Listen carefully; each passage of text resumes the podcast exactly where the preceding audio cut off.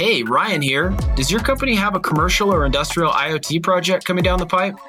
Reach out to Very and let our world class specialists in hardware, software, data science, and design bring it to life.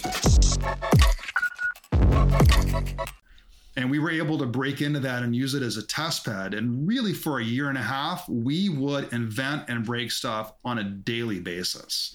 And that cultural aspect of what we're doing for innovation is really not the way you, you want to run a factory for mass production. You're listening to Over the Air IoT, Connected Devices, and the Journey, brought to you by Very. In each episode, we have sharp, unfiltered conversations with executives about their IoT journeys, the mistakes they made, the lessons they learned, and what they wish they'd known when they started.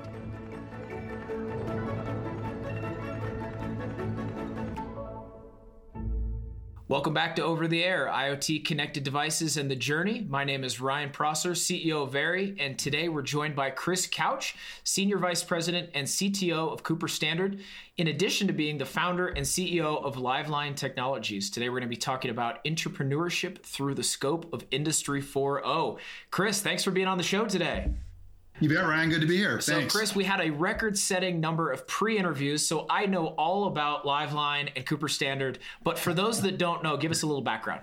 Yeah, sure. Cooper Standard is a global tier one automotive supplier. We're a leader in the sealing and fluids business. We're also in industrial products and materials. And Liveline is a company that's come out of some innovative work we did at Cooper Standard the past few years and Liveline is all about enabling real time control of factory systems in an inexpensive way using machine learning based controllers in the loop. So we think it's pretty uh, cutting edge stuff. We're having a great time with it.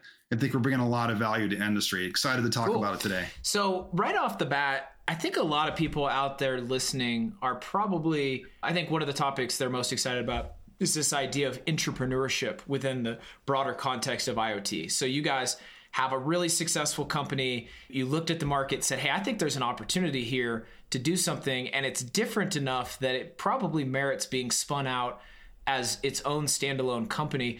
What did that look like for you guys? How did you ensure you're right. building the right thing? And what did the conversation look like about spin out? Like, where does a person even begin with something like that? Sure. Well, we began by solving our own problem. And we had no idea we were going to end up where we are right now, to be honest. And we just were looking at our pain points in manufacturing plants around the world for Cooper Standard, the mothership company, if you will, and thought we had an idea that might really help in terms of bringing a new level of automation, a new level of quality and efficiency, and a lot of associated benefits, even energy savings and carbon footprint reduction, and began to just solve our own engineering problem and started to put together the team that we thought it would take to get it done from a skill set mix. We were going about it a little bit unusual way, let's say, for typical controls gearheads like myself. And once we got into it and came up with an approach that we thought was working, we said, look, this is this is pretty unusual and maybe it, it's useful elsewhere. And COVID was a, a, blessing and a curse, right? It's a curse, obviously, in terms of the impact of people's lives and and health. So there's really you know nothing good to say about it. But the blessing side of it was that we had to slow down a little bit in terms of doing rollouts within the mothership company. And we used some of that time sitting at home, you know, not being in the office, not being in the factories to get on calls and talk to potential customers and try to get a feeling for whether or not what we're doing would be value add in other contexts. And we spoke with people in food and beverage and oil and gas and wire and cable and different extrusion based industries, even some some bio folks, and really convinced ourselves through those couple dozen discussions that this is probably a relevant approach. It's it's novel for sure. And we know that there are some industries where it makes a huge difference like ours and are eager to keep pushing the gas pedal and see if we can add value in lots of other verticals as well. That's what we're all about. So you, you go around market, you have a bunch of conversations, super valuable. This is how you discover product market fit, something we take seriously and know a thing or two about. But Right. One of the things right. we hear a lot, you know, is is when companies begin to spin something out, they begin to incubate something that's very different than the core thing is cultural differences, you know, like this idea of, mm. hey, we're an 80 year old company. This is an eight minute old company. It, it's looking for different talent. It's thinking about things in different ways. Right. It's, you know, it's not like dad. It's got its own hot new take on things. What did that look like for Cooper and Liveline? Yeah, great topic. You know, I, I think to really answer that well, we have to go back a little bit to just talking about innovation in general, right? And innovation is hard for every company, especially uh, more established ones that have got a track record, like you said, of, of success with products that they know and love and with manufacturing processes that they know and love. And I believe that one of the keys to being innovative for anyone is the ability to iterate quickly with reasonably low cost and low risk, right? And when you're talking about factory systems that we're dealing with, that's not always so easy if you're talking about just you know pure software in the sense of writing a gaming app or something it's a little bit easier right? It's just code. You hit the delete button and start again the next day if you don't like what you did. So one of the questions we had to ask ourselves was how do we create that fast you know agile sort of, of, of loop in the context of what we're trying to do and one of the secrets to making it work was what we call our secret weapon. Cooper had a technology center in Livonia, Michigan, and happened to have some fully fledged production lines for the types of products they make that were used for sort of you know validation type work once in a while but weren't fully burdened with daily production and we were able to break into that and use it as a test bed. And really, for a year and a half, we would invent and break stuff on a daily basis. And that cultural aspect of what we're doing for innovation is really not the way you, you want to run a factory for mass production, right? Mm-hmm. And so the ability to isolate our innovation activity in that center mm-hmm. was absolutely key to uh, mm-hmm. us, first of all, figuring out what we're going to do from a tech standpoint and then working on industrializing that out. So in, in mass production environments, the name of the game is consistency, right? Predictability, reliability. It's the secret to safety. It's the secret to qual- consistent quality output.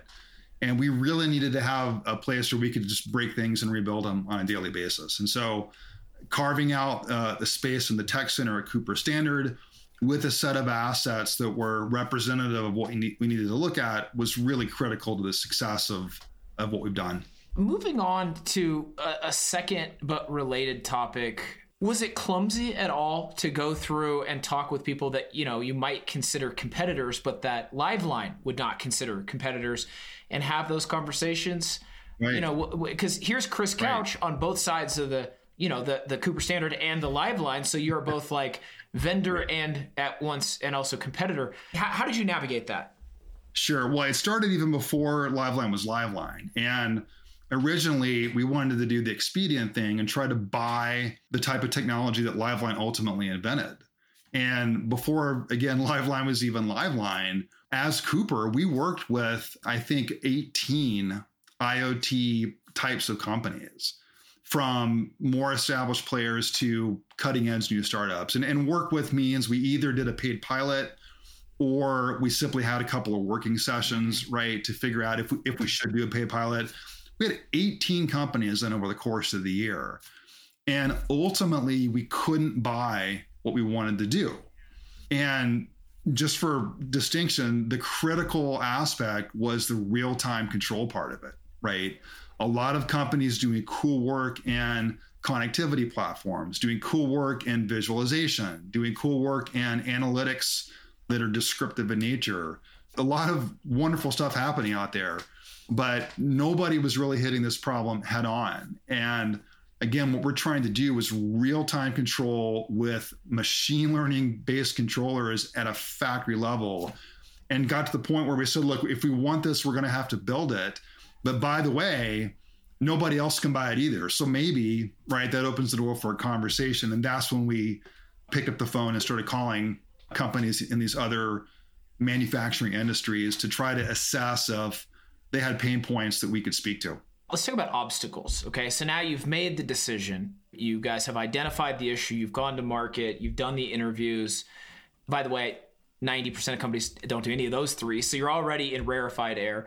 You've gone out to market, not just had the interviews, but like you're signing up competitors to be early adopters of this technology. Now you're really entering a rarefied space. What comes next is everything. A lot of people, you know, getting to the 95% mark is about half the work and the last 5% is the other half of the work. What were some unexpected obstacles that you guys uncovered in that? I'm using air quotes out here, last 5%, you know, that is always the majority of the work. What were some of the unexpected technical and other challenges that you guys have had to uncover so far to quote unquote finish the job?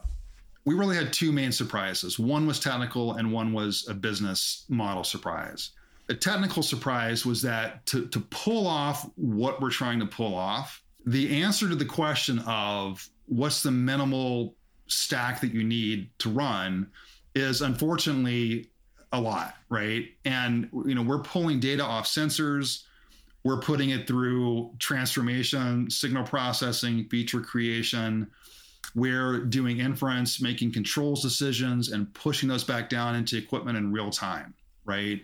And that sounds sort of easy to say in a paragraph, but the technologies it takes to do that, even at a minimum of scale, are, are pretty imposing, right? And we, I think, thought that we could probably come up with a minimum viable product that was a little easier to pull off than what we've done. I think from a deployment standpoint, what we have is pretty easy from a customer viewpoint. We can, you know, ship servers to to the client sites and and remote deploy Docker images, and we sort of get up and running. My infrastructure team would roll their eyes and say, "Look, it's never that easy, dude." Right? But basically, that's what, what we're that's what we're doing. But it, to to get there took more than we expected, I guess. Right? And I guess you could say, look, you know, given what you're trying to do, are, are you really surprised about that? I guess not, but but it's a hard problem, right? It's a very hard problem, mm-hmm. requires a, a, a, wide variety of skills to pull it off. And by the way, not just skills in the sense of you know data science and and streaming data protocols and all those things, but the this, the raw old school controls engineering know how to talk to industrial equipment and design control loops and, and tune them to get good performance, the, the real old school sort of stuff. We got to do it all. The other surprise for us was on the business model side. And we thought starting off, you know, even with Cooper Standard, the, the mothership company, that because of what we're doing, right, we we know what's happening in the equipment, right? And we can quantify to the nth degree how things are performing, when things go wrong, you know, why do they go wrong? And you know what can we do to compensate automatically? And what can you not do to compensate automatically? You know if you got junk material coming into the plant that sort of stuff. Because of that we should be able to say look when you turn on liveline system and control your benefit is x. And if you turn it off your you know demerits in the plants and your costs are going to be y. You do the difference x minus y that's that's what we're bringing to you. Please pay us right and that's a wonderful thing to say in theory. And it's a very difficult thing to pull off in practice. And er, early on in our journey, we were talking to a lot of very savvy investors in software. And I said what I just said to you. And they would laugh and say, look, nice idea. It, it never, ever works. So you guys should be thinking about subscription based pricing models because trust me, you'll never get alignment on what that economic value is. It's not so easy. And we said, yeah, yeah, okay, great. You know, thanks for your advice. We don't sort of believe you because we're in there. We have the data. We know, right? And lo and behold, they were hundred percent correct. And it's not easy to do. And that, you know, even with Cooper Standard being the the mother company, right? And, and we're all friendlies. It's still not easy to do. And the reality is when you're in doing plant level controls, every day is just different for the plant. The weather changes, right?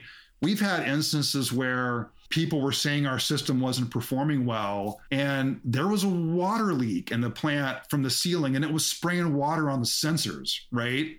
And so, of course, the system wasn't really working well. But you know, whose fault is that? It's not our fault. But you know, that goes into the, the calculation. Well, we, we were running with your system on, and we made crap product today. Okay, well, sorry. So that's sort of a silly and obvious example. There, there's 101 less trivial examples of stuff like that, right? And at the end of the day, it's very, very difficult to do a, an economic gains based business model uh, with the customers. I, I, would say it's it's practically impossible. So that that was another big surprise for us. And I guess you know, between that and the technical side, what I'm trying to say is it's just a hard problem right. we're solving. It's not it's not been easy, and that's why we've been we've been you know essentially two and a half years in in stealth mode on the inside, trying to bang our heads together and figure so this out. So I want to come all the way back to it's difficult. This is a hard problem. My question for you about you know doing this dual executive track but even if it wasn't dual and you had moved totally over to Liveline, and maybe that is the path for you in the future, talk to the audience. Somebody out there is asking themselves right now Do I want to bother with the hassle? Is this for me? Do I have what it takes?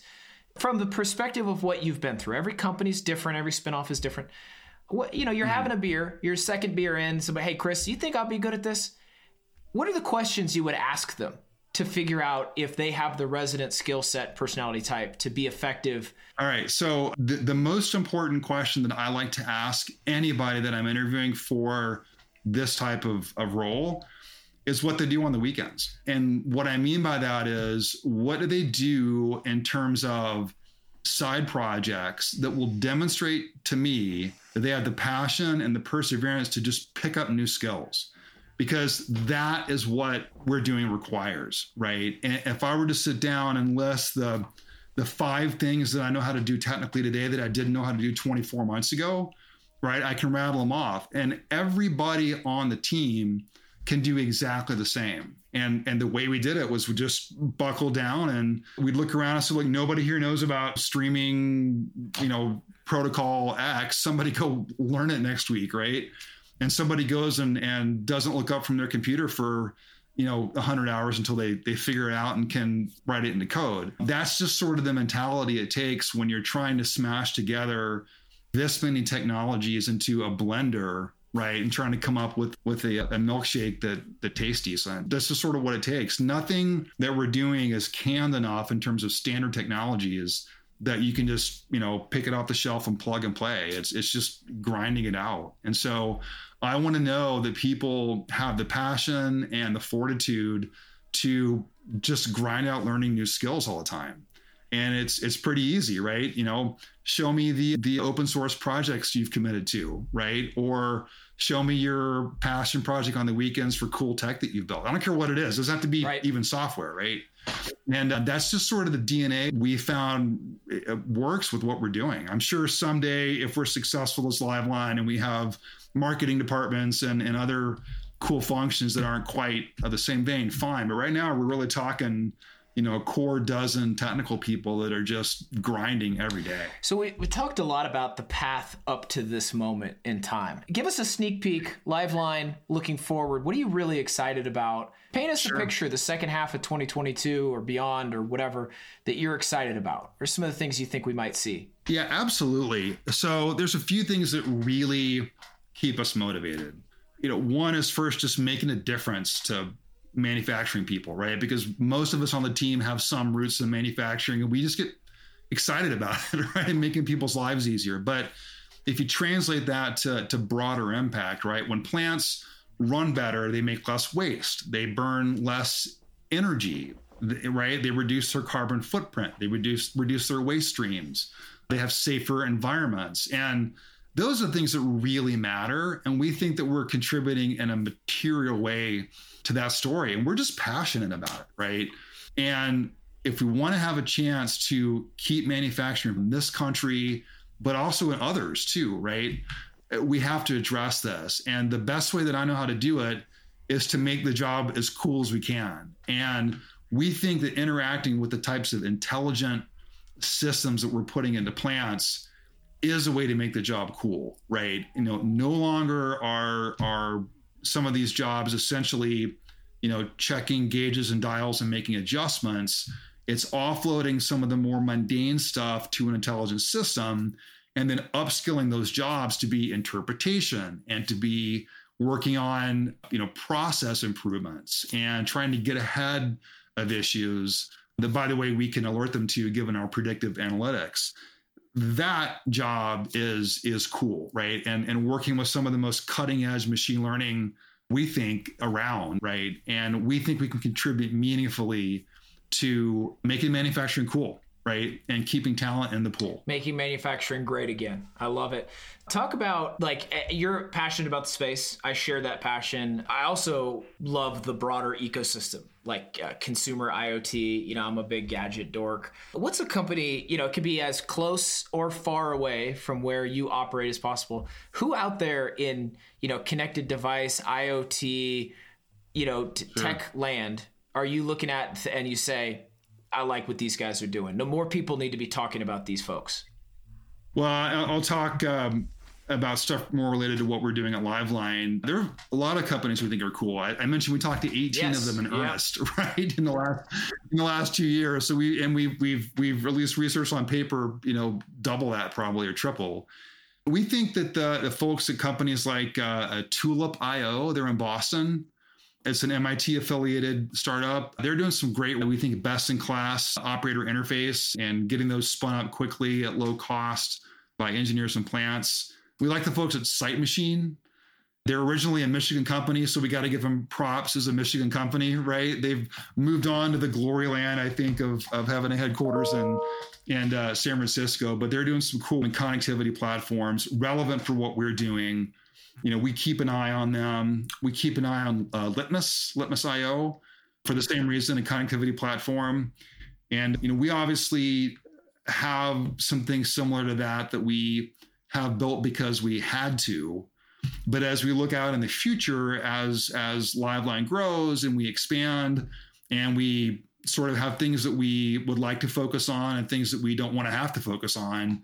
We look at companies like Tulip and Sight Machine and Litmus and say, hey, you know, someday maybe there's a chance for a beer and a conversation and we can leverage each other's strengths and help everybody go faster.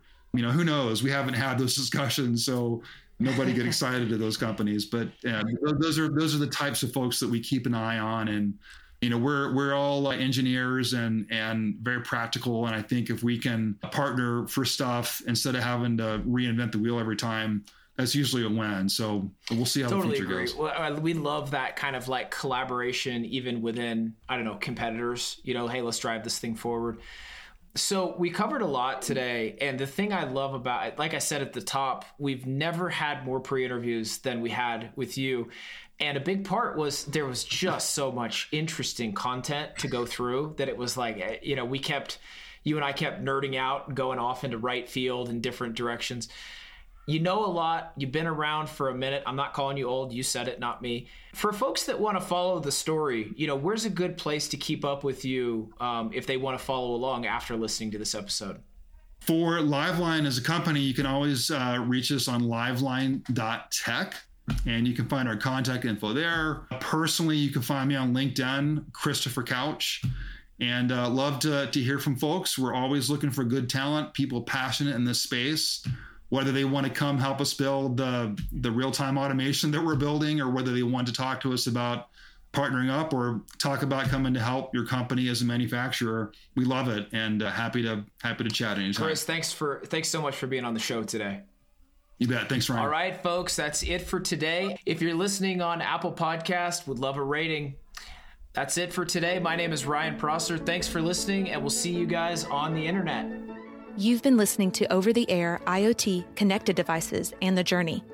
If you enjoyed today's episode, make sure to hit subscribe in your favorite podcast player and give us a rating. Have a question or an idea for a future episode? Send it to podcast at verypossible.com. See you next time.